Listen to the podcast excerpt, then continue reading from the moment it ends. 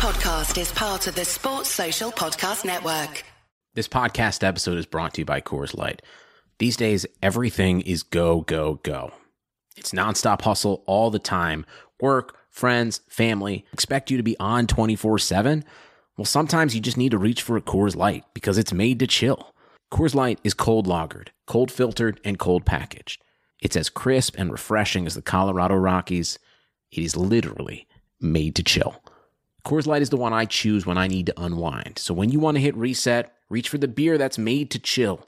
Get Coors Light in the new look delivered straight to your door with Drizzly or Instacart. Celebrate responsibly. Coors Brewing Company, Golden, Colorado. We all have different tastes in music. Some of us like hip hop, some of us like vaporwave. So, shouldn't we all be able to have different wireless options too? Because while one person might need unlimited, shared data might work better for someone else, and other people could be into having a mix of each, all in one plan. But that's their way, exactly the way they want it. It's your wireless, your rules, only with Xfinity Mobile. Go to XfinityMobile.com, call 1 800 Xfinity, or visit a store today. Restrictions apply, requires post pay Xfinity Internet.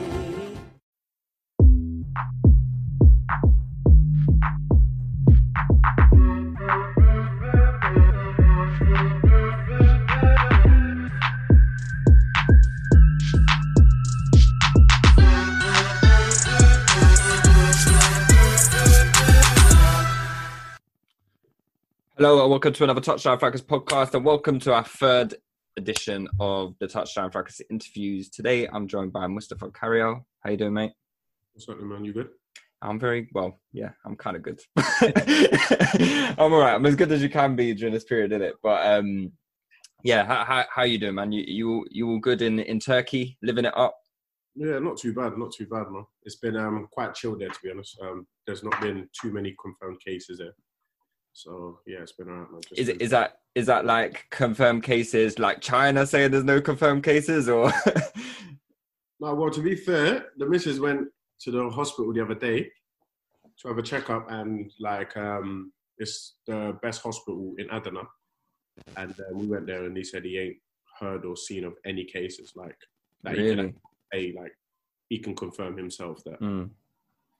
So, so uh, let's start with Adana then, because obviously you're you're playing in Turkey at the moment, and um, do you do you consider yourself like a like a British? You know when they say like British footballers going abroad, do you consider yourself like still like a British footballer going abroad? Because you're quite experienced going abroad, aren't you? Yeah. Well, this is my second year abroad. You went to Cyprus before, right? Yeah, yeah, Cyprus last season. Yeah.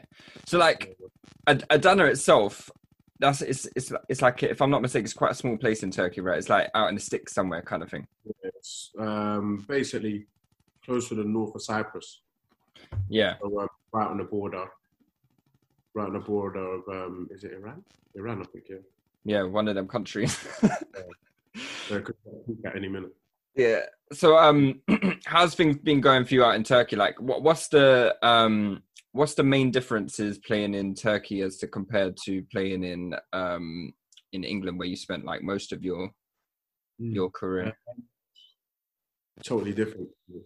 Everything, like everything's different in terms of the way football's perceived here. They're very passionate. Hmm. I think we've all seen those Turkish videos where the fans are going absolutely mental. they love football, but then around the football club, it's it's a lot different. Like there's a lot of added unnecessary pressure, Mm. I'd say, and then I feel like it's more looked at as a business rather than the actual football. Like everything's money, everything's like even when you're about tr- trying to sort out a move here, Yeah. everything is money.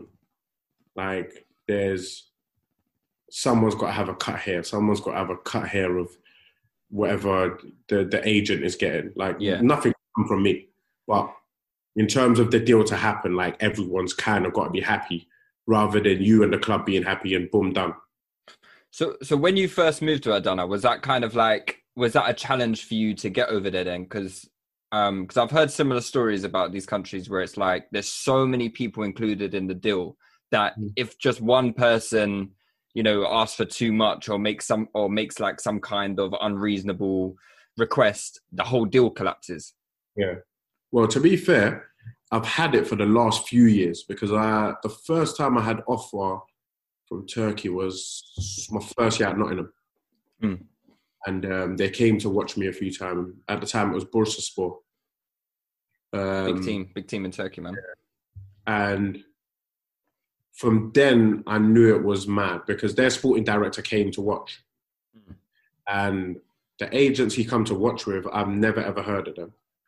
Straight away, Yeah. they tried to make it seem as they called. They're the reason why he was there to watch me. Mm.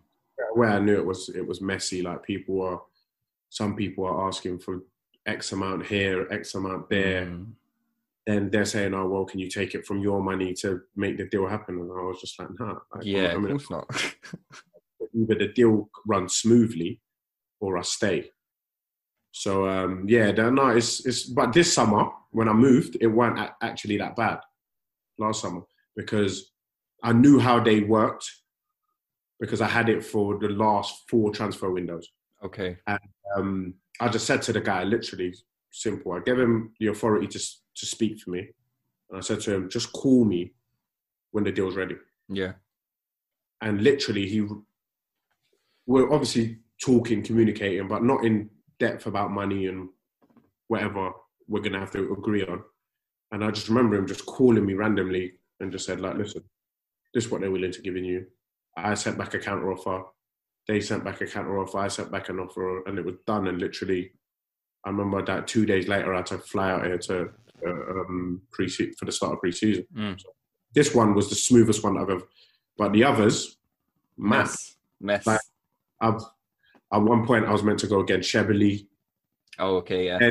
Yeni Malatyaspor.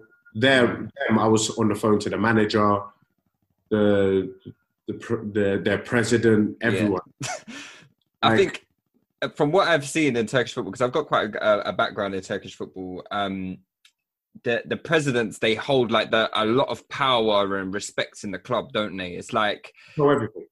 it's yeah, and the, and they rotate their managers like anything. It's, Well, they'll have well- like three managers a season. Kind on of manager this year. So Sorry.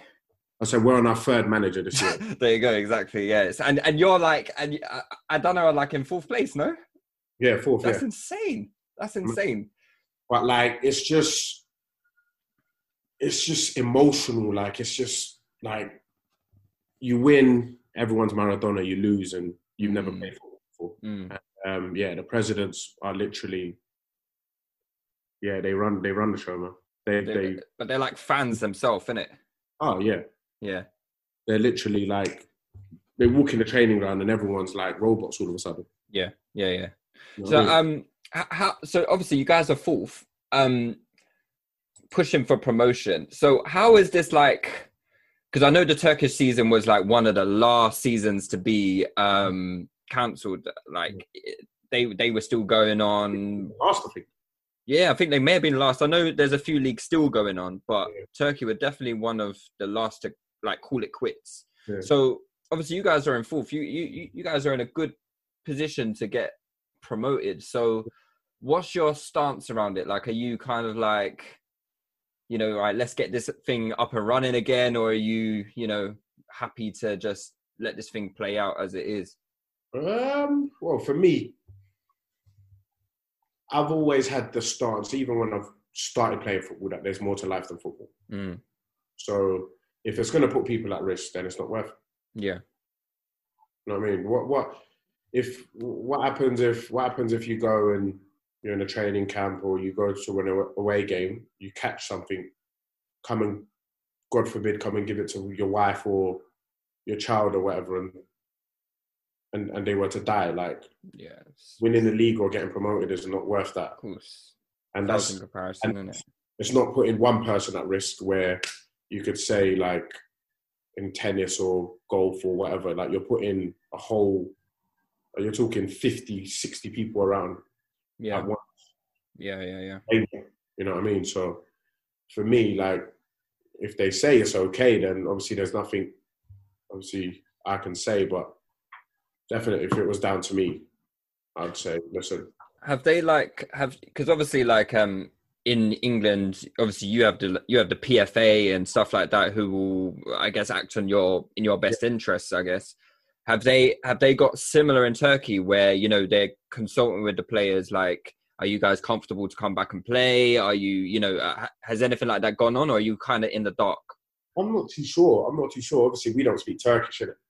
Yeah. So sense of even the news and when we're like weekend lockdowns, the first few, me and the missus just found out by looking outside and seeing that there was nobody outside. Mm. Like you kind of, yeah, it's kind of crazy. kind of like sometimes she'll Google and like just try and get like English translated um news. Uh-huh. Other than that, you're literally just like I was reading the other day when John Obi Mikel just cancelled his contract. Mm. That was the whole thing about it. He was like, "Listen, there's more to life. Because they were still making them play games. Like, Playing, you've got people playing games, and we've got families to take care of. mm. I mean, so I think a few days after John Obi did that, they cancelled the season, didn't they? Was, Yeah, they knew it was it, it was it was like if if few few more players speak up about it, it they're in trouble. You know what I mean? And yeah, yeah, yeah. a lot of us, a lot of uh, um, the Europeans, were obviously um, protected by FIFA, so we've got a bit more power than you know what I mean. The um, what the Turkish boys could say or, or do. Mm, yeah, I was remember. You, I remember you saying that. Like, um, there's like an interesting kind of, like, like hit in England. Obviously, you would never say, "Oh, you know, the British boys are," you know, quite often in teams, the British lads are paid quite a lot. There's like an Eng- what do they call it? The the English premium, the English kind of tax for players. Like, but you're saying in in Turkey, there's like a there's a clear kind of bias towards the the European footballers. Well, I wouldn't say there's a clear bias, but you are paid more because I feel like you're coming to another country, so it's. I feel like they've they've got to pay the premium to get you over here. Mm. But I do feel like there's a bit of a divide in the sense of like the European boys are normally kind of like, and then you got the Turkish boys there. Mm, mm, mm. I mean, I don't know obviously if it's because of a money money thing or whatever, but yeah, it is what well from what I've seen anyway personally, I feel like there's a there's a bit of a divide. But obviously, when you do go on the pitch and you train, and then everybody's cool, but Yeah, of who you're hanging around with or whatever, you're normally yeah. Yeah. Have you have you guys um have you guys started training again yet, or is that or is that again like that's still because I see you guys you you're, you personally you doing your own little bits and pieces at home and then stuff. we But, literally started last week. okay, Yeah. so how's that working then? Are you guys like doing social distancing or how's Yeah. that all? Just yeah, social distance, just running and whatever. Okay, that must be strange. But obviously, nobody knows when the league's coming back, so Mm. could be back in July for all we know. So Yeah, I did see something the other day um, that the Turkish Football Federation um, they were because I think the Champions League final or something or the Europa League final is going to be in Turkey this Hmm. and or something like that. Um, I'm trying to find it now, but basically they said they, they'd be confident to host whatever final it was in July. yeah, So I, I guess that would signal that. Uh, yeah, look, um, Turkey to resume football league on June twelfth. yeah. So I don't know. Um, but that's mad that you haven't even been kind of like told that. That's that's. That's- I don't know if it's I don't know if it's been confirmed, but if we if Right. it was then we'll know. So yeah, it's it's just got here we have taken a decision to resume the professional leagues on June twelfth, thirteenth, and fourteenth. Um, that's from like some Turkish football federation chief. yeah, but yeah, yeah. So he said he hoped Turkey would host the Champions League final in August, which had originally been scheduled for May 30th. Yeah. So I don't, know, I don't know how they're going to do that because they're saying obviously no fans. So yeah, mate, it's it sounds like all a bit of mess, but I, I know it's like um, I know this is kind of like being sprung upon everyone. No, no, who would be prepared for this? Like no Yeah. one, no, No one one. would be prepared No for it. But Like it just kind of shows that there's like severe deficiencies in the way maybe football is organized and just Yeah. like and how the business are run. Hundred percent, hundred percent. you're talking like big big clubs like asking people to take pay cuts and that. Yeah, Well, Yeah. you should have run your books better. Like I, I don't feel like the players should have to lose. No, no, No. no. no. Too, I think too many businesses, too many clubs, they're relying on that, like, you know, that like final quarter kind of thing. Oh, they're putting too much money into it and ex- just, just kind of expecting the Yeah. cash to come at the end of the season, and it's just, I feel like I feel like I feel like it's it's it's going to be a blessing in disguise for every type of business. I reckon yeah, because your business model has got to be like you've it's got to be proper Mm. because you have to you have to start the way you're going to scale your business. It has to have a what if this Yeah. Hap- happens again. yeah, yeah, yeah. So So, like, obviously, tough questions because no one really knows what is going to happen after this. But where where do you see like football going after this? Because you know, a lot of clubs are going to struggle financially, and you know, um, clubs probably not going to be able to sign players and all of these things. So, like, where do you see football going? Like in the in the short term, like, do you think it's going to be difficult for players to get work and do you think there's going to be clubs shutting down? yeah, short term.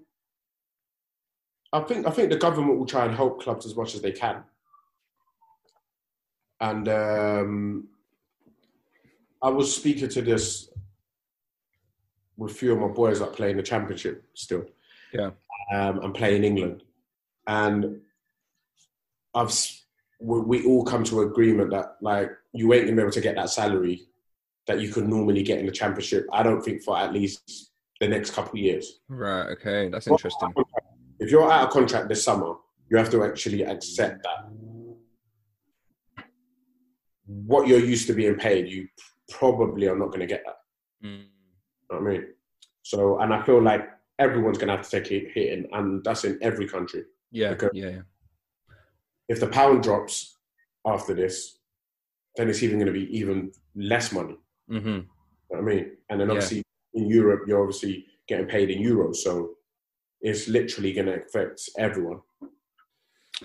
Yeah, man. I, I think I think you're right. Like it's it's definitely going to have like a major short term effect. Like I guess the people who are really blessed are the people who are well, well I, I guess blessed. If they're asking people to take pay cut, then maybe not. But at least the people who are on a contract beyond the summer, at least they got kind of some kind of security there. Hundred percent, hundred percent. Like, and you, the ball's kind of in your court because if they offer you a pay cut that obviously you're not willing to accept, then they've got to kind of come to an agreement to kind of Mm. pay you what and get you out of your contract. Yeah. So a lot of clubs are going to be forced to do that. So, and that's going to be a lot. That's going to be extra cash loss. So, no, it's going to be, it's going to be, it's going to be, it's going to be tough all round. That for clubs, players, everyone, because obviously you've got players have got mortgages and whatever to pay and people to look after. So. I think people forget that sometimes. You know, when people are talking about footballers' wages, people I think always talk about that top, top, top, top, top, top Premier League kind of, and people forget that. Yeah, of course, like you know, footballers earn a good amount of money, but you you got you still got bills to pay. Like it's still, you know, it's still something you can't go months without getting paid. I've always used that saying of don't count people's pocket. You can't because you don't actually know what they're paying for. Yeah, of course. They could be looking after a whole village. You don't know that. Mm. You know what I mean, so you saying no, they earn X amount, so they should be fine. No, you don't know. Mm. Hundred percent, man. Hundred percent. So um, so yeah, so like obviously you you're no you're no um like you're not scared to go abroad. Um, so you've obviously had a spell in Cyprus as well, where you I think you were playing in like the Champions League and stuff, innit? Or like Um, the, the Champions League qualifiers and stuff. Europa. We played in Europa, yeah. Was it Europa? Sorry. Europa, yeah. Yeah, what was that experience like? Because that was obviously your first spell away from England, and you know I think um the team that you joined is it Ap- Apollon Limassol? yeah. I can't pronounce it. Yeah. Yeah. they're um they're quite a big team in Cyprus, Yeah. aren't they? One of the top two biggest teams, top two, Yeah. Three biggest teams, like big, big club. Like I loved it. Yeah, I, I said to myself anyway, after I'd played a few times in the championship, um, few years in the championship, especially after I did my knee, like I said to myself, like I do not want to finish my career and just say oh, I played in England the whole time, Mm, okay, Yeah. yeah. cool. knowing that I've met different people, I've experienced different cultures. hmm Um, so yeah, when when the opportunity came, like, obviously the the thing that pushed me towards there was playing in the Europa Cup. You know what I mean? Yeah. Um, obviously, I went there. And we we managed to qualify for the Europa Cup, beat Basel in the last um, qualifiers, and then yeah, like um, who do we have? In, oh, we had Lazio, Marseille, and Frankfurt in our group, which was unreal, Yeah. um, unreal experience. And to be fair, we did we did really well. I think we we finished third. We finished third in the thing, and we're, we're one point behind Marseille. No, we were one point behind Lazio. Wow. You guys did well. so we did we did really really well like um so it was it was really good but then obviously the next year i kind of from the the players that were leaving and that i kind of gambled on it and i thought you know what i don't think we're going to qualify for the europa here Okay. Still knew i had obviously a chance to come to turkey so i just Mhm. So, so what Turkey has always been like a um a destination that you've um had your Always- eyes on. yeah i've always wanted to play What, was- what's it about Turkey? Um, it was more the leagues. I feel like the league's very well respected. It's a good Mm. standard, very good standard anyway. Mm. And um, obviously the fans are passionate. Mm. And I think in a foot in a, in a football, as a footballer, that's that's that's that's what you want. You want to play. You want to play obviously at the highest standard as you can possible all the time. Um, play for our biggest for the biggest clubs available, and um, play for passionate fans. Obviously, you, you want to be paid well as at the same time, but at the same time, if you if you're getting paid and you're playing boring ass boring football, you're not gonna enjoy Yeah. it. You know? So So, I could have gone played in a quiet league where you get a thousand people coming to watch you, or you can play in a mm. decent league where you you've got really good support. So do you um do you obviously like um do do you can do you see yourself playing like in another country away from Turkey, or are you quite happy in Turkey and and and like how things are going now, or do you or, do, or are there other countries that maybe you would aspire to go and play in, and you know because like you're only like what you're 29? You're my age, right? play well, play well. 31 sorry so you still got a few years like to to go and you know explore the world and whatnot Um, no, to be fair, I do want to explore it a little bit more. Um, potentially Asia, okay any particular part or China. mm. Um, I've had I've, I've spoken to a few people about the possibilities of that. Um, Saudi, spoken yeah about. I'm if there's I'm- anywhere in the world that money won't be affected by this it'll probably be saudi got no problems there. But um, obviously, because I'm Muslim as well, so that kind of okay cool hmm and um, yeah, Saudi, Dubai, and Qatar and the places. yeah Other than that, mm, I don't think so. would you Unless- ever consider a return to england unless the deal was obviously really good, then yeah then I'd consider it.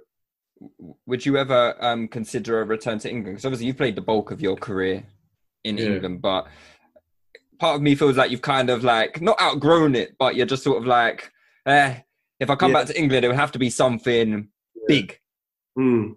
Like for me, if I was to come back, it would either be for to play for a certain manager. Okay I think that's the only thing that would make me come back yeah for a manager that I enjoy playing for. Other than that, I don't think. I don't think so. Okay. Because obviously got like you've um forty-five percent tax, then I'd consider. it. hey boris boris sort out boris you've um obviously in england you, you talk about managers you've you've played for some big big clubs so if i if i list them off you play, you played a substantial amount at middlesbrough. Um i think you said Aitor Karanka was your manager at middlesbrough right? Um, Tony Mowbray signed me. tony mowbray yeah. Okay. okay. And you play obviously you mentioned you played for forest. Um who was the manager at the time at forest? Uh, Montanier, a French guy, signed me, and then um, Karank, no, no, um, what's his name now? The QPR manager. at the moment Yeah. Because you know what, I don't, I don't even know who manages who at the moment. You know, I'm just, I, I've, I've, I'm so out of the loop with football at the moment. Uh, Mark Warburton, Mark Warburton Mm, and then Karanka.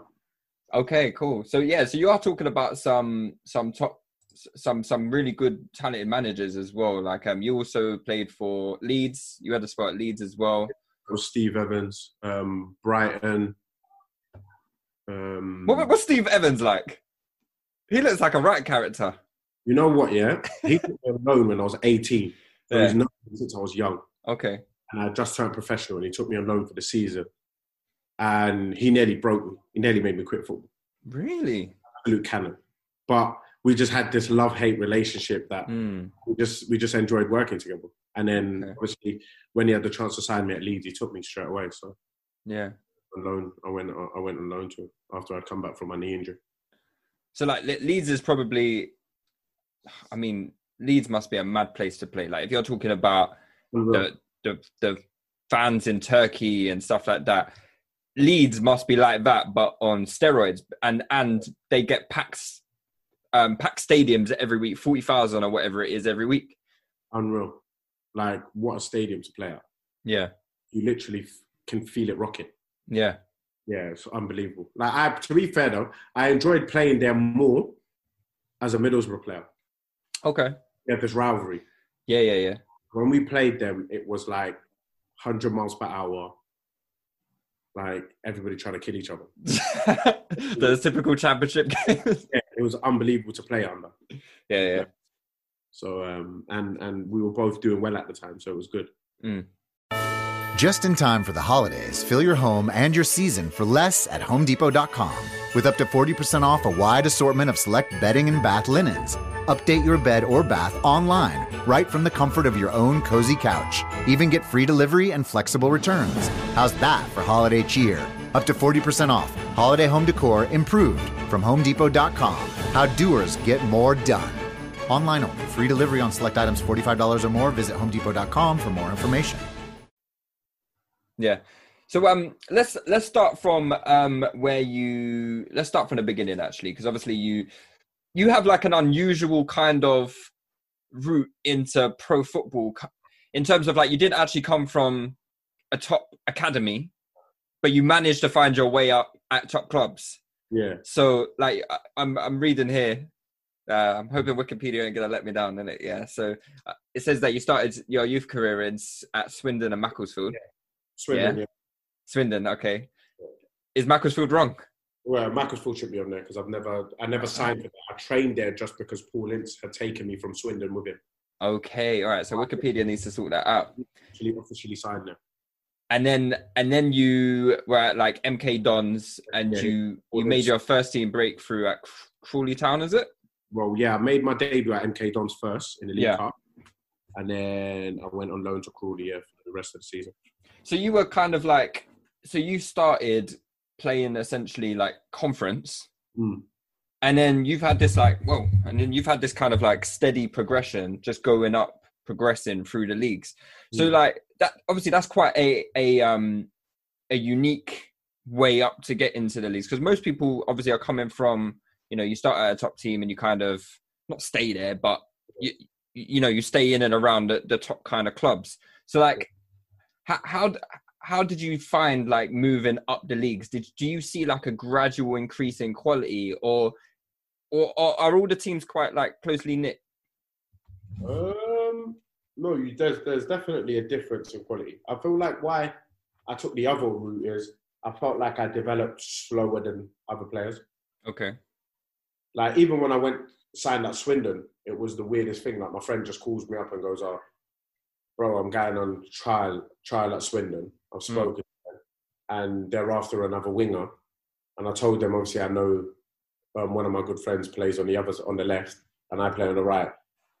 Took me along to the trial, and that's how I ended up getting signed. Like okay they signed me like after 45 minutes. oh decent Um, yeah, it was just weird at the time because Dennis Wise was the manager and Gus Poyet was his Ah, i seem to remember that yeah his, his assistant. So, and they they kind of took a liking to me straight away and kind of pushed me in, which which kind of got me. I, I feel like it kind of fast tracked me. hmm You know what I mean? Because like I started traveling with the first team and training with the first team consistently, hmm um, and that was my first year ever being around f- pro football like that. Obviously, I've been in a few academies when I was younger, Yeah. being around a pro game, and then yeah, like the conference. Played my first year at Crawley in a conference, and I didn't think I did that well. Okay. I thought I'd done average. Like hmm started off really well. It's always good, easy to start off well. It's kind of keeping the consistency. That's the hard. Mm. And um, yeah, and then um, I ended up leaving MK that some the the following summer because um, I knew I weren't going to play. Like the players I had in front of me were just too good at the time. Mhm. Um, and MK had probably one of the highest budgets in the whole of League Two at the time. They had just built a new stadium and everything. Yeah. Um, Was this like around the time where they kind of they, they were like a newly formed team around this point, weren't they? won the league as well? Okay. Okay. Yeah. Yeah. They got promoted, so um, I Mhm. think when the league or finish second. They might finish second. I can't remember. Mm. Yeah, they ended up going, and then obviously Paul Ince ended up going Blackburn. Yeah. The minute he left, I just thought, you know, I've just got to go and play, kind of thing. Because if he had stayed, I would have stayed because he, he he he was basically like my my father in football. So Really? So you got like quite a close relationship to Paul then? he was he was a ledge. Like Really? after looked after me like like crazy. So what's he like as a, a character? Because he gets a lot of stick in the media. I don't, you know, I, I guess when it's when you're doing like a 20 minute stint on ITV or wha- whatever it is, it's hard to know who someone really is. Like, it's, and you're not, no one's sitting down with Paul Ince and talking and talking to him on an individual level. What's what's he like as like a as a like as a just a general person and, and as a manager? To me, it's hard to because he's always been good to me. Yeah, He'd stay out, work with me like personally. He got me. He was a person that got me kicking on my left foot and told me that I'd be better playing on the left than playing on the right because before I used to play on the right. yeah, Um, and like he's invited me to his house. Like I like it's for me. He's he's an absolute ledge. And um, the last time I've actually seen him is when I got him sacked from his job. He was the manager at Blackpool, and Yeah. I, I was at Middlesbrough and I scored two goals and got him the sack after that. oh, I remember, I remember scoring the two goals, and after the game, um, I'm speaking to him in the tunnel, and he's like, "Oh, I, I, I'll make you a professional footballer, and then you get me the sack." I had a laugh about it, but yeah, no, he's to me personally, I think he's a legend. That's interesting. I, like I know a lot of people do have a negative opinion towards him, but um, he's like he's a one of the best English midfielders to you know come Well- out of the game kind of thing. So I feel like because he was such a good player, he held high standards, mm, and I felt like yeah, at the time, like all the players, we used to joke about it, and um, he'd train sometimes. And he'd ping a ball with his left foot, ping a ball Mm. with his right foot, and tell the midfielders to do it like one touch. mm, and we everyone would look at each other and go, mm. League Two, yeah, yeah, yeah, Champions League standard players. Like, yeah, yeah, yeah. I don't- and I don't think he could handle that. Mm, You know what I mean? Like he was so used to a certain standard of footballer, yeah, like that he just couldn't wrap his head around why a midfielder can't do a Cruyff in the middle of the parking, mm, smash it out wide with his weak foot. mm. You know what I mean? That- A lot of people say that, but like I think didn't didn't wasn't it like Glenn Hoddle had like the same kind of thing? They also say they say the same thing about Thierry Henry. Like Yeah. Thierry Henry just can't. You, you know, he, he's expecting players to do things that you know they they're not capable of doing per se, or that or that he is capable of doing, and you know, and maybe those types aren't the greatest coaches. Um, but I don't know. Is is there's no way of like, I feel like that's for some players though. Yeah, Because some other players would be like, okay, watch, I'm going to show you. mm. So you think it's like a character kind of thing? Yeah, I think it's a character thing because Yeah. they're so used to elite character, like Mm. zero. especially the Man United team that he that he played in. you know what I mean, zero pressure. They're used to winning all the time. Mm. Like so, when you don't have that type of the same character as them, it's it's tough. It's just going to be like just like Roy Keane. Yeah, like they're and prob- that's probably why they don't make the best managers. yeah, Yeah, d- does he ever have like um? So, so like I think Roy Keane always has like this this thing of like um. You know, he's he's always worried about players' commitment to the calls and stuff like that. Is is Paul Ince of the same kind of character, or, or is, is he a bit No, more chilled? Not to me. Not Mm. to me. Like the only problem he ever had with me is when I played my I played on my debut, played Sheffield United in the League Cup. And at the time they're a champ club, and um and he's told me, listen, just go out there, express yourself. Yeah. I don't care how many times you lose the ball, I want you to get it, run with it, and do what you do on the training pitch. Mm. I went there, literally froze. 20,000 people watching, and I froze. And, I, and straight away, I felt like that is the difference between the elite right. and everybody else below, Okay. like handling the moment. And I went, and I remember him the next day calling me in, and he literally broke the game down to me. He Played, he said, "You played for 60 minutes, didn't give away the ball once, but didn't do anything." Mm. He didn't say anything, but he said it in a Yeah. in a better way. Mm-hmm. But he was just like, you literally didn't do nothing. And I'd rather you lose the ball hundred times, take your fullback on three times, and get a ball ball in a box and express yourself and show the fans what you do. Mm-hmm. You know what I mean? So So he was like he wanted you to take more risks, kind of thing. yeah, yeah. But I went on there thinking, just don't lose the ball. don't lose Like, the ball. Mm. But that's not my game. Like anybody that's watched me play, like that's not. you know what I Yeah, you're all about taking players on and stuff like that. taking risks. I'll shoot from thirty yards, and Uh-huh. you know, so, yeah, it was it was it it, it definitely. I, I, that's one piece of advice that I never forgot. Express yourself. Hundred percent. You have to. Mm. You don't know. You don't know how many opportunities you're going to get. Yeah. Like you actually just got to go. And No, like, hundred percent, man. 100%. work out.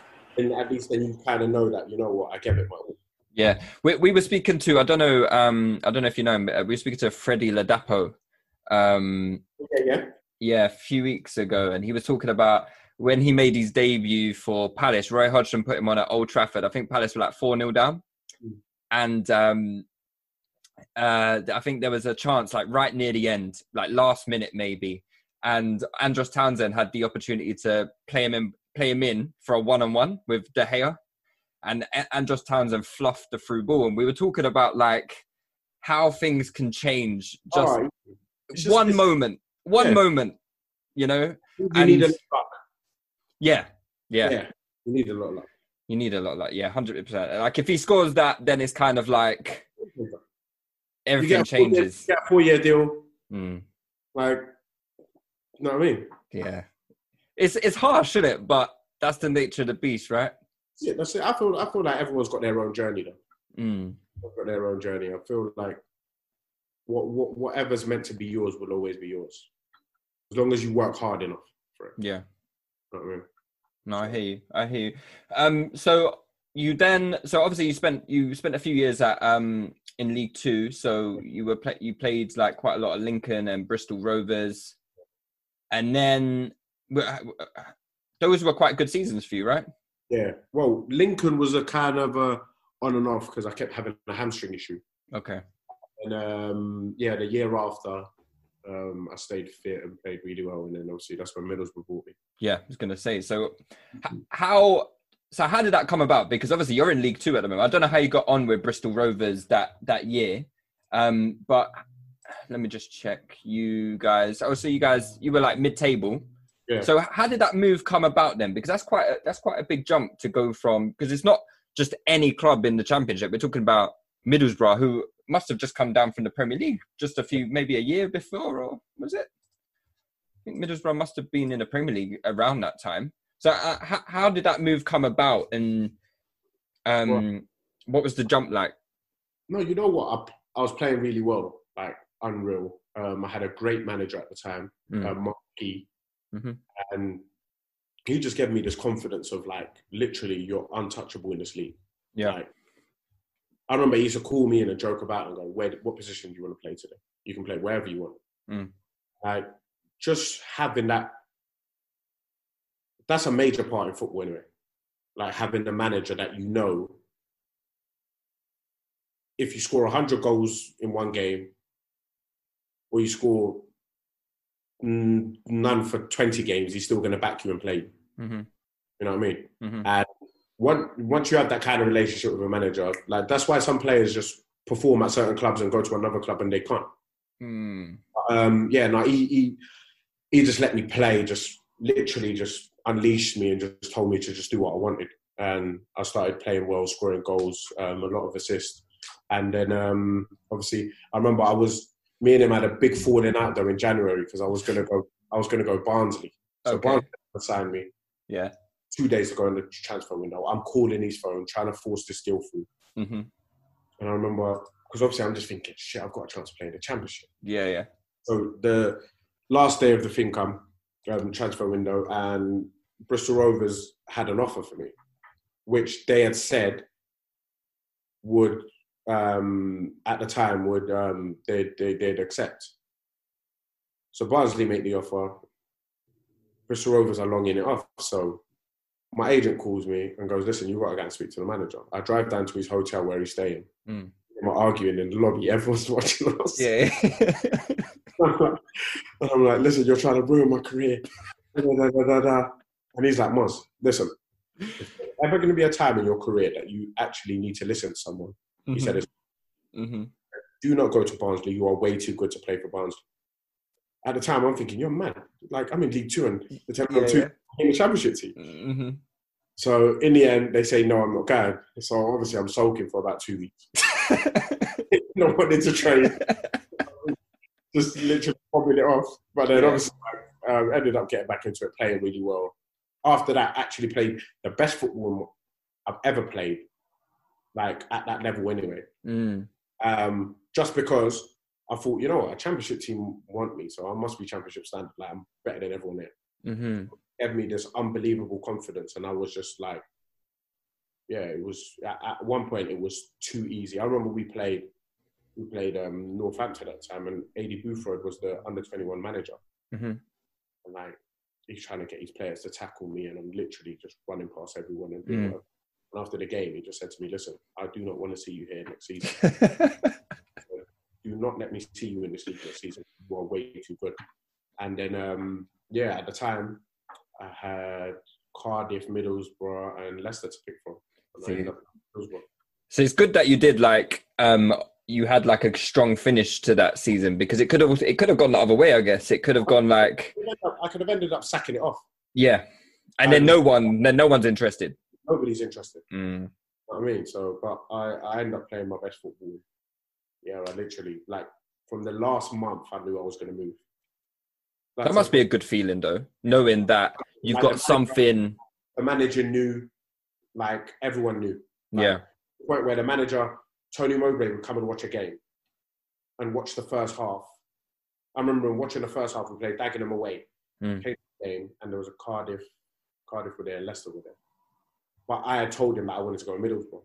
Mhm. I watched all the teams and I knew Middlesbrough played that type of football that would suit me Yeah. at the time. And um, yeah, Tony Mowbray ended up leaving at half time and was like, I've seen enough. Kind of like went down to Mark McGhee and just like shook his hand Mm. and said, "Listen, speak later. Where, where you where were you born? You were born in Gambia, right? But where did you where did you grow up? In Peckham. In London. So you're a London. I'm wondering why you don't have like an affinity to like London like that. Because like I'm looking at the teams that you've you've been at, Yeah. and Played for a London club. The only only London club I played for was Charlton when I was in the academy at 14.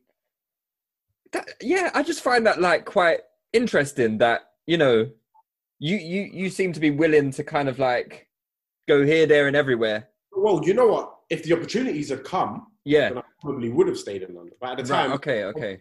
I remember when I was in school and I was playing for South London and London, and, and Yeah. I'd never get a game. I'd be on the bench, Mm, and uh, you'd have players that play for Charlton, Arsenal, and whatever. mhm, mhm. Like, I, I don't think anyone in my age group in London had a has had a better career than me. So Okay. that's why football's crazy. Mhm. When you're ready to ride Metro, we want you to know we're ready for you. Here are just a few of the people at Metro to tell you how we're doing our part to keep riders safe. We're cleaning like never before with hospital grade cleaning. You'll find hand sanitizer stations all over the metro. No mask, No Metro. Need one? We have a few extras. At Metro, we're doing our part to keep the DC area moving. Find out more at WMATA.com slash doing our part. Those boys were in academies until 18, 19. But like you said, the opportunity, like you said though, it's the opportunities, right? If you don't, if you're not gonna take the opportunity that comes to you, then That's it. So uh, some players stay in academies for far too long, man. way too long. Way too long. I, I always say it. Anyone that asks me, and, and like, um, I've had so many people call me and go, "I'll speak to my player for me," or like agents and whatever. Like, speak Mm. to you. Lot come from the same background, and boom, boom, boom. And I say to all of them, like, don't be scared. Like, the worst thing you can possibly do is play academy football, and then think at the end of it, oh, because I'm at Arsenal, or because I'm at this, I can just go to a Sunderland, or I can go to a, Yeah, yeah. or I can go to a never works out that way. I can just go down, and then if it don't work out, then I can go League One. No, you've Mm. always got to think in football as a youngster. Everyone that's kind of below me, they're not even below you because I always say, you're signed to the club, you don't play for the club. hmm So to have that mentality of oh, I'm at Arsenal, no, you're not Arsenal. You're signed to Arsenal. You don't play for Arsenal, or you don't play for Chelsea, or you know what I mean. So to have that in your head that oh, I'm just going to go down to the champ if when my contract's over, like you're crazy because everyone else in the champ has been exactly where you were. Mm. You know what I mean? And Yeah. a lot of a lot of teams would rather sign experience than prospect. Yeah, because like if you're in academy at Arsenal and you've stayed there until you're 19, 20 or whatever, what, any- what experience have you got playing under 23 ball? It's there's no contest really, is there? Academy football is like it's, it's kind of a joke, really. Mm. I mean, it's not the football you're going to play once you're once you're older. Yeah. No, hundred percent. Um, so obviously, just just before you get to Middlesbrough, you said obviously you were you were like playing sick at Bristol Rovers. Was there ever and you, and you said you knew about this move beforehand, right? So was there ever like a feeling where you were like, oh shit, I can't get injured, or or like, did you ever like hold back a little bit because you were thinking, I don't want to ruin this opportunity? Oh, you know what? Let me, and this is why I say it's good to have a, and having a manager that believes in you, Mm. of that type of relationship is so important. So I remember we played Aston Villa in the FA Cup in the end of Jan. I can't remember what it was. I think it might have been end of Jan.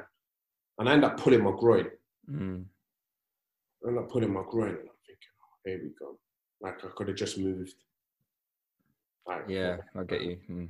So I remember the last month, I know this, I'm about to move. And at the same time, I still really want to play really well. hmm I'm playing really well. Because I remember my last two games for my last two games for Bristol Rovers, we won 7 0 and 8 1. Jeez. And I, I literally ran riot in both games. Yeah. But then I remember the last game of the season, and you know, footballers always think about that last game. If you go and get injured, it ruins your summer. And I remember Mowbray was there, but I so I couldn't sack it off. So for 45 minutes, I remember giving it all my all. Tony Mowbray leaving, and Mark McGhee just like kind of called me over and went, "Listen, Tony Mowbray's gone, so just chill out, don't get injured." hmm And after that, I literally just got it past it, did not move for 45 minutes. So like when when you've got someone like that, you know what I mean, behind you, then I feel I feel like it, it does improve your chances greatly. Yeah. So like um obviously you had quite a successful start to um playing at Middlesbrough, right? Like your your record at Middlesbrough, you got your highest ever goal scoring season at, at Middlesbrough in your second season, right? And Was that uh, was that under Mowbray as well, or was that um um, half Mowbray and half Karanka. okay? Yeah, and um, no, to be fair, it was a bit stop and start at the first. 'cause I Hmm. remember I played my first game, started the first game. We started off with a League Cup game, and I ended up pulling my hamstring. hmm Then I come back, played my second game, done the cartilage in my knee. Oh jeez. Cartilage. I've done the cartilage and carried on playing. okay. I just thought I kind of like just jarred my knee and it's a bit swollen. Yeah. So I carried on playing. Um, I scored in that game, the first game, when the, the game that I did my knee, scored in my league debut, and was playing really well. And I remember we played played a few league games, and then there was another League Cup game against Preston. Mm-hmm. Remember the manager telling, like, speaking to our four of us, and just said, like, listen, you lot played a lot of football. Go back home, take three days off. And I remember just chilling the next day, and the physio just rang me and just was like, "Oh, Muzz, um, I've just um, thingied a scan for you in London, just to check your knee randomly." So obviously, I've gone for the scan, just obviously just so we could be sure. And uh, the knee specialist in um, London, who does everyone's cruise, fixes everyone's cruciates and that, um, he just said like, "Listen, you've done your cartilage and you're going to be out for nine months." And I'm like, "Oh." nine months. But then obviously he was saying nine months as he always extends the time Okay, yeah, yeah. when he wants he, he wants you out for. I ended up coming back in four, and then scored on my first game back again, and then yeah, finished the season off strongly, and then started off the the, the second season really really good. What what was like um so like obviously being injured, I can't think of anything worse Uh, as a footballer. Like it must be you can't especially when you're doing a knee injury because uh, what are you supposed well, to that, do? that one that one was a minor compared to my second one, the second season. Yeah, yeah. At the end of the season, done my cruciate ligament, and then I was out for 13 months with that. Jeez. Yeah. So you've you And that's when- you suffered a lot, man. Oh, well, that second season, the worst thing it was about is I was on fire. Yeah. Score at the club. I think at the time I even had me and Albert. Me and Albert were neck and neck top goal scorer and assist. Like we Yeah. Albert Adomah, yeah? Yeah. Yeah. We're, we're on flames, literally doing really well. I'm getting prem offers for me. Swear. And I remember this is where the carnage started happening with me and Karanka, where Mm. and um, they'd offered me a new deal. Um, at the time, it was a really good deal, but I was playing that well. I was like, I've got an opportunity to go and play in the champ. I sat down and spoke with them, and I was like, listen, I've got opportunity to go and play in the Prem. Um, and the way it's going, um, like I, I'd like to. They'd spoken to a few Prem clubs, and um, they just told them like, listen, at the end of the season, we'll sit down with you and Muzz and we'll, we'll, we'll, we'll decide what's best for um, all parties. Um, and then we got to a point where they, they were kind of pressuring me to sign a new deal. I was like, no. And then that's where me and Karanka's relationship kind of went Mm. sour. Um, and I remember playing really well at the time, scoring goals in like most games. And um, we played Watford away. And I remember we he had started me on the bench because I'd had a tight hip, tight hip flex from the game before. Hmm. Um, I ended up coming on. We're losing one, 0 I ended up coming on, and we ended up losing two one in the last minute. I remember Troy Deeney scoring, and um, we go in the change room. He picks up the match program, circles off everyone's names that can have two days off, and don't give me two days off. Give all the London boys two days off. Like we had a Mm. few at the time. It was Nathaniel Chalobah, um, Josh. There was a few of us. Anyway, and I hadn't been home for ages. You got to think Middlesbrough is so far. Yeah, yeah, yeah. What's that, like five hour drive or something? Yeah, minimum. Like Mm. that's a decent run. That's not Yeah. good. And um, he didn't give me day off, and it's the first time and the only time in my career where I totally lost it Mm. because I felt like I was playing so well for you, giving you my all every single game, and the time I've got a chance to see my family, like you don't. What was his reasoning behind it? Was he just being a prick? Yeah, Right, okay. Clean, like just being a prick. Mm. Like he made me go all the way back up to Middlesbrough to have a warm down on a Sunday and have Monday off. Like I literally went in, jogged around the pitch, stretched. So what this was after your contract um negotiation. So so this is obviously a, We're still going on. you're still time. going on. So was this like as a consequence of that kind of thing? Is he Yeah. trying to like show you something? Yeah, Like like I'm the boss. right. You know what I mean? And um, after that, I literally ran out the change room after him. I literally lost it. Like I can't even tell you what happened. Like I literally lost it, switching my head. Ran after him. I remember I was in my boots, my kit, everything. And I just went like, I was just like, why wouldn't I have days off with everyone else? Yeah. Like you're giving people days off that I've hardly played any games. I've played every single game for you. Like I lost it, and I literally Mm. lost. It. I remember for two weeks I wasn't allowed to train with the team because he said I had to. Um, I had to apologize to him, or I wasn't allowed to play. And I said, if that's the case, I will, I will not play the rest of the season. Mm. Like, because I feel like you've taken a piss. Like if I was playing rubbish or I weren't playing at the time, I fully get it. Like Yeah. I'll come in and train more and whatever. I was playing every single game, literally every game, except for that game where you started me on the bench, and I still came on for the last forty minutes of it. Mm. So, and then after that, it was just never ever the same. Like I ended up coming back. I remember I weren't allowed to train with the team for two weeks, and I blame I blame that for why I did my cruciate to be honest, because I didn't literally do anything for two weeks. I remember coming back. I trained on a Thursday, Friday, played on a Saturday, played Blackburn, played really well. Played on the Tuesday against Nottingham Forest, I scored. We won. Played on the Saturday against. Your memory's sick, by the way. Played, played on the Saturday. yeah. at Bournemouth, and I remember the toughest game. Like Bournemouth, like were like our hardest game, Mm. and we're nil nil. It's boiling hot in Bournemouth, and I did my cruciate in the 89th minute of the game, and that was just down to peak.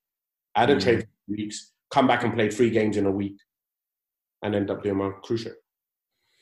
Obviously, that's just So obviously that that that cruciate injury kind of um because you were you were you were on like a an upward trajectory kind of thing. You said obviously prem teams were coming in for you, and then after that, I was playing my best football then at that point. did you play for Middlesbrough again after that? Nah, So that was La- your last game, last game. I, I played a few preseason games after that, but official game, yeah, last game. and and obviously Karanka left, right? He went to Forest And then he came Forest when I was at when you Forest. was at Forest. Yeah, yeah.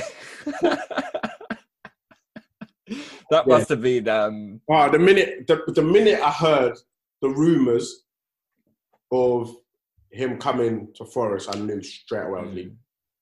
Straight away. How did the Forest move come back? Because obviously the injury proper screwed you over at Middlesbrough, which is like, after that, I was out for 13 months. yeah, And I remember coming back at the end of the season. I remember playing a reserve game the following year in March. I was, it was what did you do for 13 months? Oh, mate. Train three times a day. First Yeah. session at 8 a.m. in the pool. Treatment, train, again, lunchtime, go home, nap, come back and train. Literally. Did you like, But, um, were you able four to like go home and, and, Well, no, to be fair, the first four months I did my rehab in London. They let me stay Okay. in London because I literally couldn't do anything, couldn't drive, couldn't do anything. Mhm. So my mum was literally helping me bath and whatever. My friend, my friend was driving me around, taking me to rehab every day, and Mm. so for the first four months it was good. It was after that you got to Middlesbrough, it's cold, winter. There's no one, no one there. I got no family there. mm, I mean, I'm single at the time, and it's just like, wow. But yeah, and then I ended up coming back. I remember playing a reserve game um, against Brighton, and then um, I ended up going on loan to Brighton for the last month of the season. They had Yeah. an emergency loan, and Chris Chris Hughton signed me and took me. He's a ledge, by the way. Chris Hughton sounds sick. I, I've been, I, I've been trying to get Chris Hughton on the pod actually. I'd love to get him on the pod. unbelievable. I remember the first day I walked in. So I, I what was good from Middlesbrough though, um, I remember coming back from my injury and they still gave me a new deal. Mm. So I signed a two-year deal, and I had clauses in there that obviously they wanted to see that if I could come back up from my knee. So um, I Did they, wait, they had injury clauses. So what were those? What were those clauses in? I had to start seven championship games. Yeah. seven championship games, and then I'd go back. I'd go to a normal to my normal salary that I'd. I'd Oh wow. Okay. They actually do shit like that. Yeah. they'd reduced it. Yeah. They'd reduced it, and then they gave me obviously what I deserved at the time. Yeah. Yeah. Which I, I, I obviously, if I didn't get injured, I would have been on a lot more. I've probably been in the Prem, but um, I remember. Um, Do you ever have any regrets? I guess you can't have a regret, but do you ever feel like? I know you said like you blame that Karanka essentially for the for the for the for the injury. Do you ever feel like? Oh, it's a bit of a shit question, but like, do you do you ever feel like ah fuck, or Yeah. is it just like you? Because I feel like you're kind of like a, a, a glasses half full kind, um um yeah half full kind of guy. So you you you you like kind of like you feel like quite blessed in life and stuff. So Well, you know what? I should have signed the deal. Right, Looking back on it now, because I feel like now, the way football is, if you're going to be in the Prem, you're going to be in the Prem. mm, They've got enough money to come and buy you. Don't matter what type of contract you've got in the champ. mm, If they want you, they're going to come get you. mm-hmm, So I should have signed a deal, which would have made me one of the highest paid players at Middlesbrough, mm-hmm, and carried on playing my football. And if I carried on doing well to the end of the season, which which I was, then I would have. But then at the same time, I can look at it as maybe if I signed a deal, I would have lost a little bit of hunger. mm. So kind of kind of swings. yeah, yeah, yeah, But um, yeah, if, if if if I could do it again, I'd sign the deal. right, carry on playing. right, 100%. But um, obviously, I ended up signing the deal, and I remember Chris Hughton just on the first day just coming. He heard about the clause that was in my contract. It mhm, was like, how many games you got to start? Um, I told him, and he was just like, "Listen, you're going to start the next seven games." nice. When you're ready to ride Metro, we want you to know we're ready for you. Here are just a few of the people at Metro to tell you how we're doing our part to keep riders safe. We're cleaning like never before with hospital grade cleaning. You'll find hand sanitizer stations all over the metro. No mask, no Metro. Need one? We have a few extras. At Metro, we're doing our part to keep the DC area moving. Find out more at WMATA.com slash doing our part. Nice. That managers like that are sick, man. Whenever I oh. hear stories like that, that that makes me feel. Unbelievable guy. I hate managers who like treat. I know they're under pressure to stay within budgets and stuff like that, but just in general, I hate managers who treat the wage budget and transfer budget like it's coming out of their own pocket. Out of their pocket, yeah. Like I think it's quite nice when you know managers do stuff for the players because you've been out for 13 months, man. The physios looked after me. I'd just come back from a knee injury, so like, I would I would like rest, like get good rest after games. Like they won't force me to train too much, and no, it mm. was it was, it was unreal. Like Brighton's one of the best clubs I've played for. Like their structure and everything at, down there, that training ground, everything unreal. Yeah.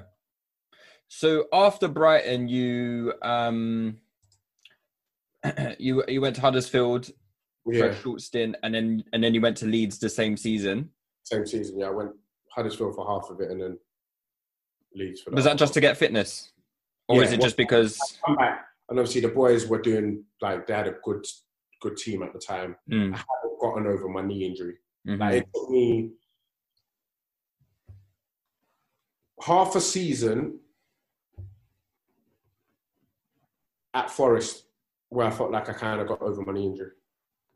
So I played a whole year. I remember I, I was at Nottingham, I was at Huddersfield and Leeds, and I remember every single game I played, all I did was look up at the clock and I couldn't wait for it to get 60 minutes mm, because I was just like, 60 minutes would get there, I'd come off the pitch and go, oh, thank God, my knee's okay. mm. And that's what that's how my that was my mindset. I just the fear of having to go through Back rehab yeah. over my knee again, like held me back so much.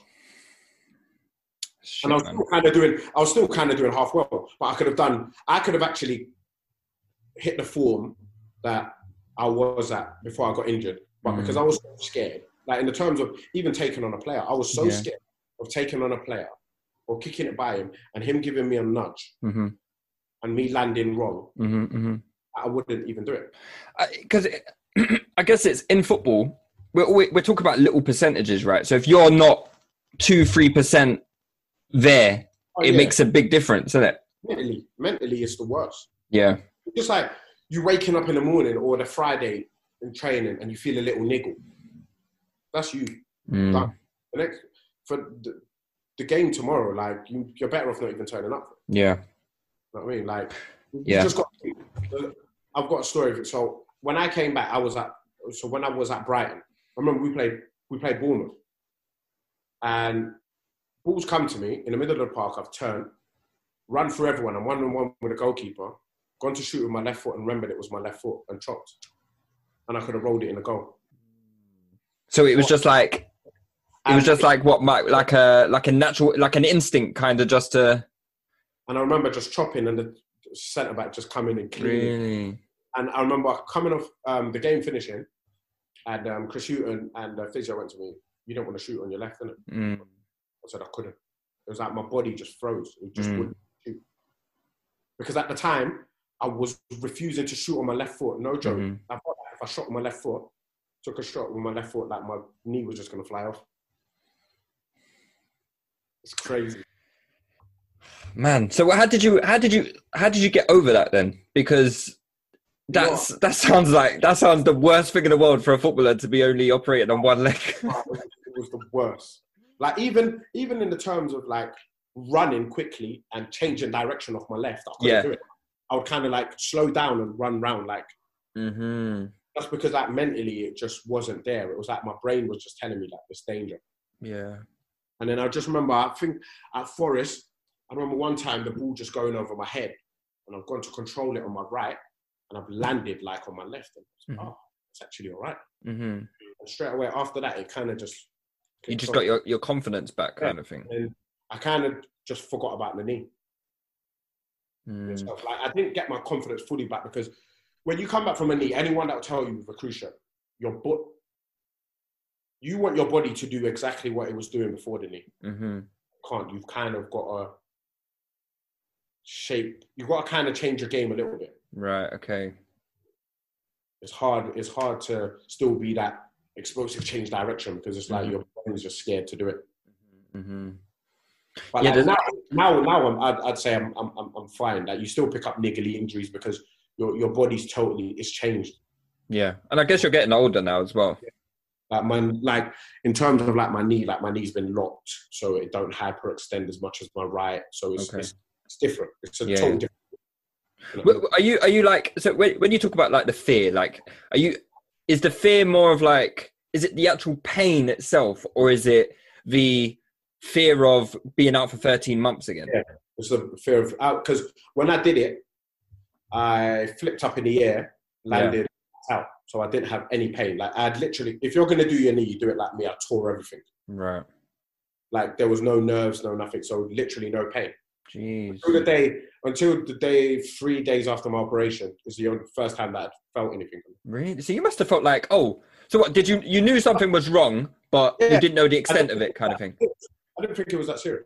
Wow, that's scary, I, just man. remember, I just remember just going to see the guy, and um, he just went to me, "Listen, if you're going to do your knee, you do it like you." And he actually, the exact words he said is the full Monty.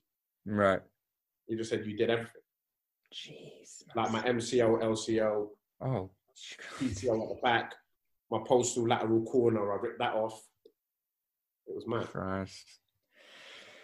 And like that's why Middlesbrough was so careful with the deal they gave me because they had said like they weren't sure if I'd actually be able to play again. Sure. Yeah. So Sure. they were, they, were, they said the the surgeon said, and he, he does everyone's knees in England and a lot over the world, and he just said like, listen, if you'd done it a few years later um, before, you would never play again, hundred percent. I'd just told you. to. So what? Uh, when you were at Bristol, No, when I was at Middlesbrough. why? why so why, why would you? Why? Wait. So, so if you had done it before,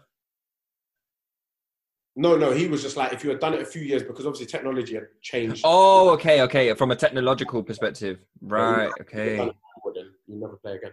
So I guess there's like, yeah, it's the balance of that. To it. It's like obviously it's a shit thing, but maybe you can count your No, blessings that it yeah. was. Yeah. So obviously, just to wrap things up on, so you went to Nottingham Forest, another huge, huge team. That must have been like a great experience playing there. Um, you said I can't remember who you said was your first manager at Forest. Um, Philip sorry. Philip Montanier. I've never heard of him. I can't. I can't say I've heard of him. But um, obviously, then you got Karanka back. So what was that like when Karanka came back? Was it like? You know what? When he came, when he came back, you'd have thought we were the best of friends. Really? But I always knew that he was that kind of guy. Mm-hmm. So I just played the game with him. Oh, yeah. Right. Okay. So a bit. Mm, But I knew bit he kind of. Yeah.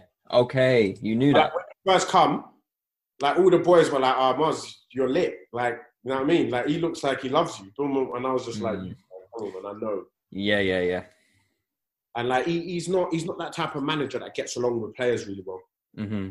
He's like more of a I want to show you guys on boss. Where I feel like managers that want to be the players' friends, like you, you know how you see Klopp with these players, and Sure.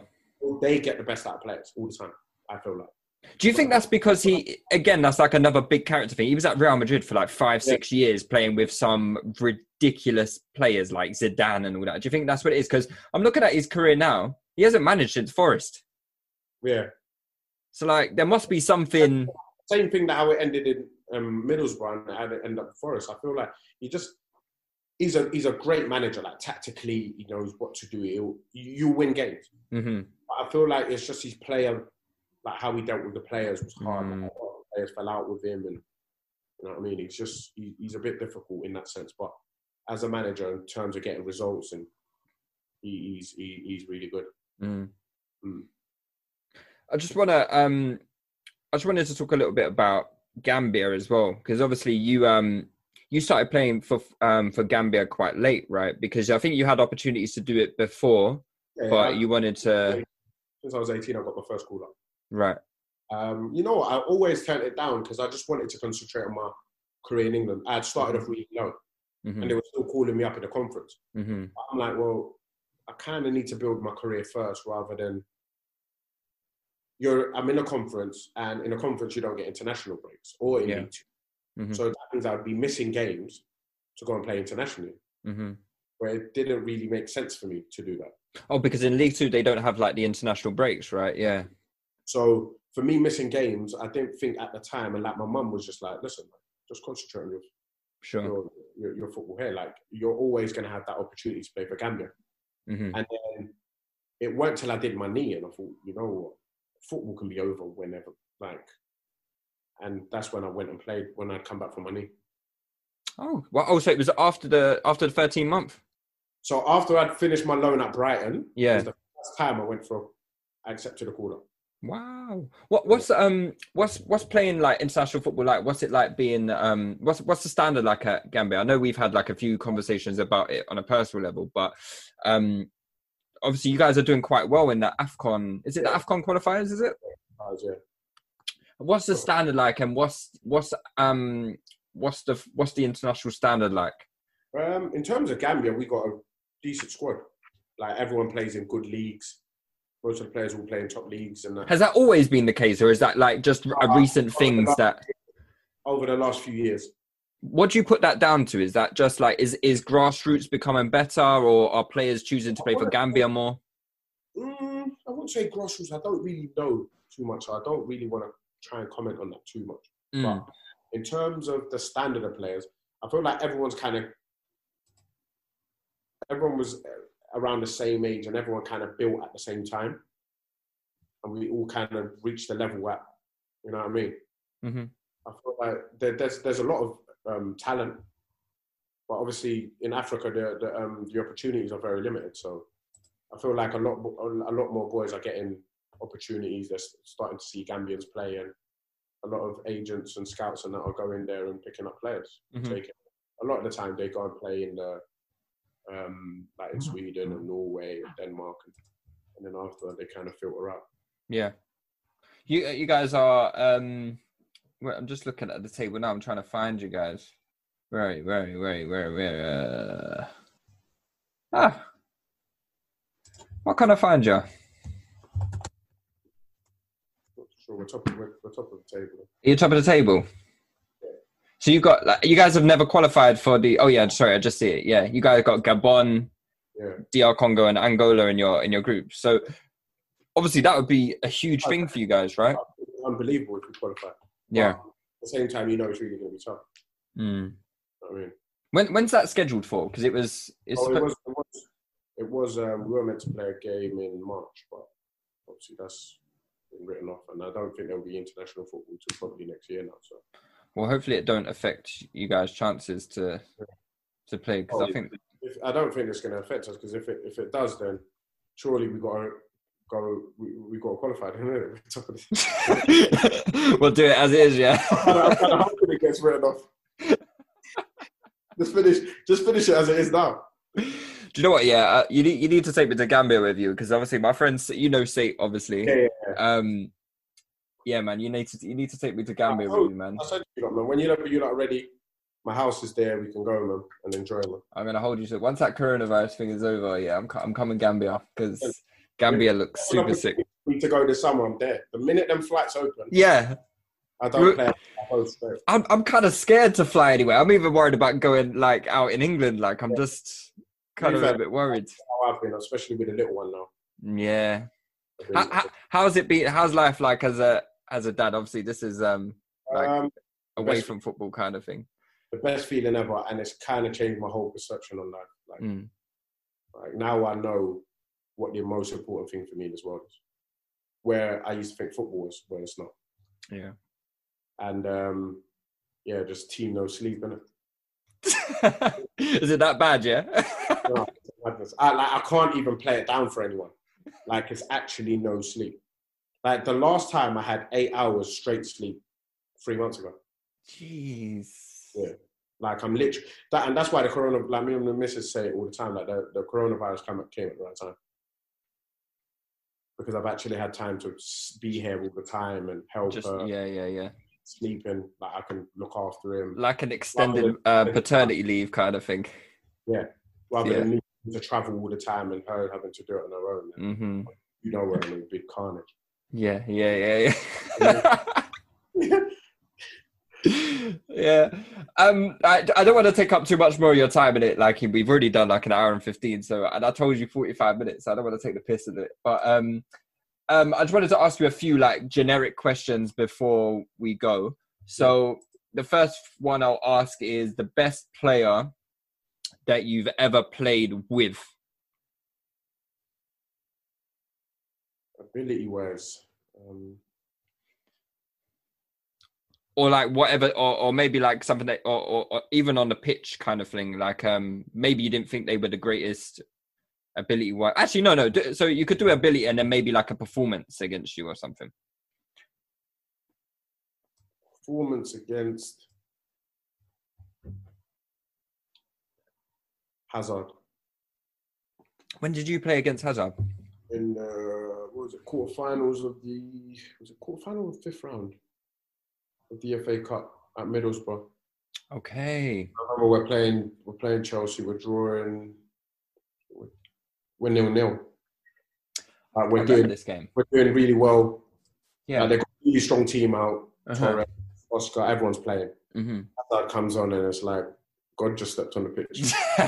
he's that good yeah Oh my god, he's Mm. so sharp, strong, like madness. Yeah, madness. yeah his his he, he it doesn't seem to make sense for him as a player like he's so he's just got everything in it Everything, everything. yeah So strong, sharp, like change of direction is crazy. Like Mm. Yeah, you get, once he gives you that shoulder drop, it's like, whoa, he's gone. madness. Yeah, Luiz, yeah, crazy as well. but that, yeah, that Chelsea team was was was pretty good. That's when they were really, really good as well. Yeah. So you would say Hazard was the you said best performance as well as best player as well. Yeah. Okay. So that's played against. What about playing um with like a teammate, best teammate you've ever had?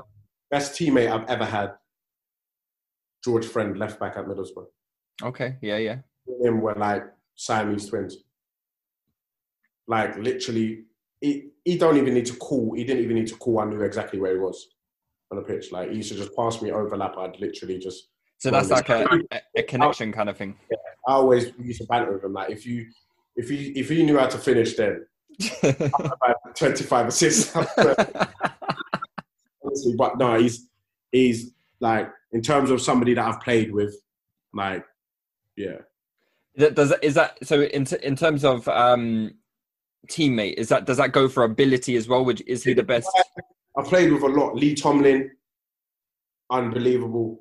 Was he at Chelsea? No, he was um, Lee Tomlin. He's at um, he's at Cardiff now. Okay. he, he was at Bournemouth and Middlesbrough. Me, Uh huh. but um, Britt Assombalonga, Oh yeah. sharp shooter in front of goal. I've never seen somebody so hungry for goals ever. Um, you know what? Andre Boucaud Rings a bell. Oxford.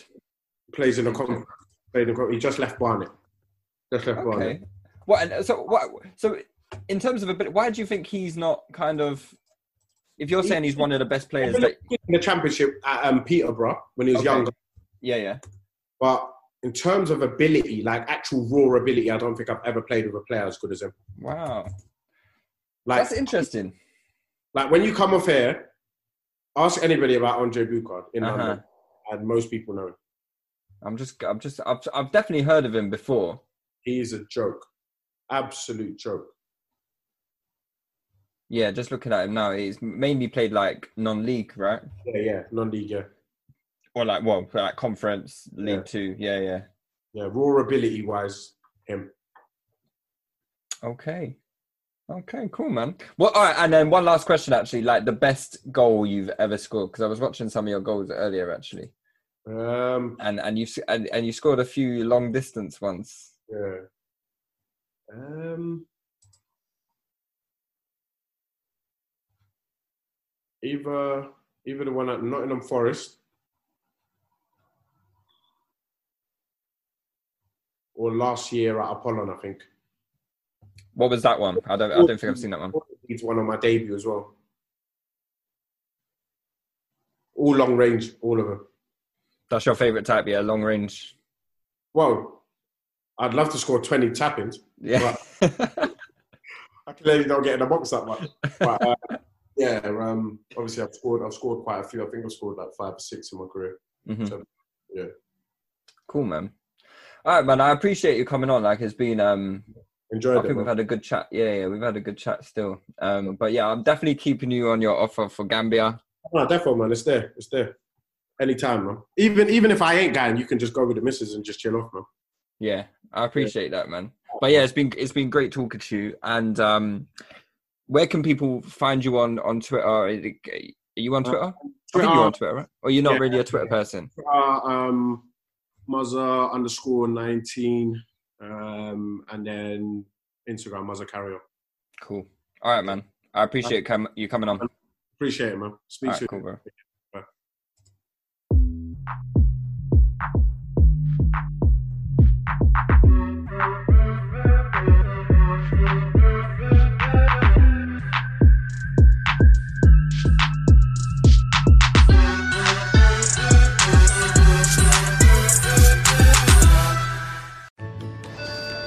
When you're ready to ride Metro, we want you to know we're ready for you. Here are just a few of the people at Metro to tell you how we're doing our part to keep riders safe.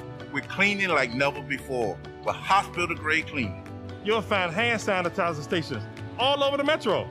No mask, no Metro. Need one? We have a few extras. At Metro, we're doing our part to keep the DC area moving. Find out more at WMATA.com slash doing our part. Sports Social Podcast Network.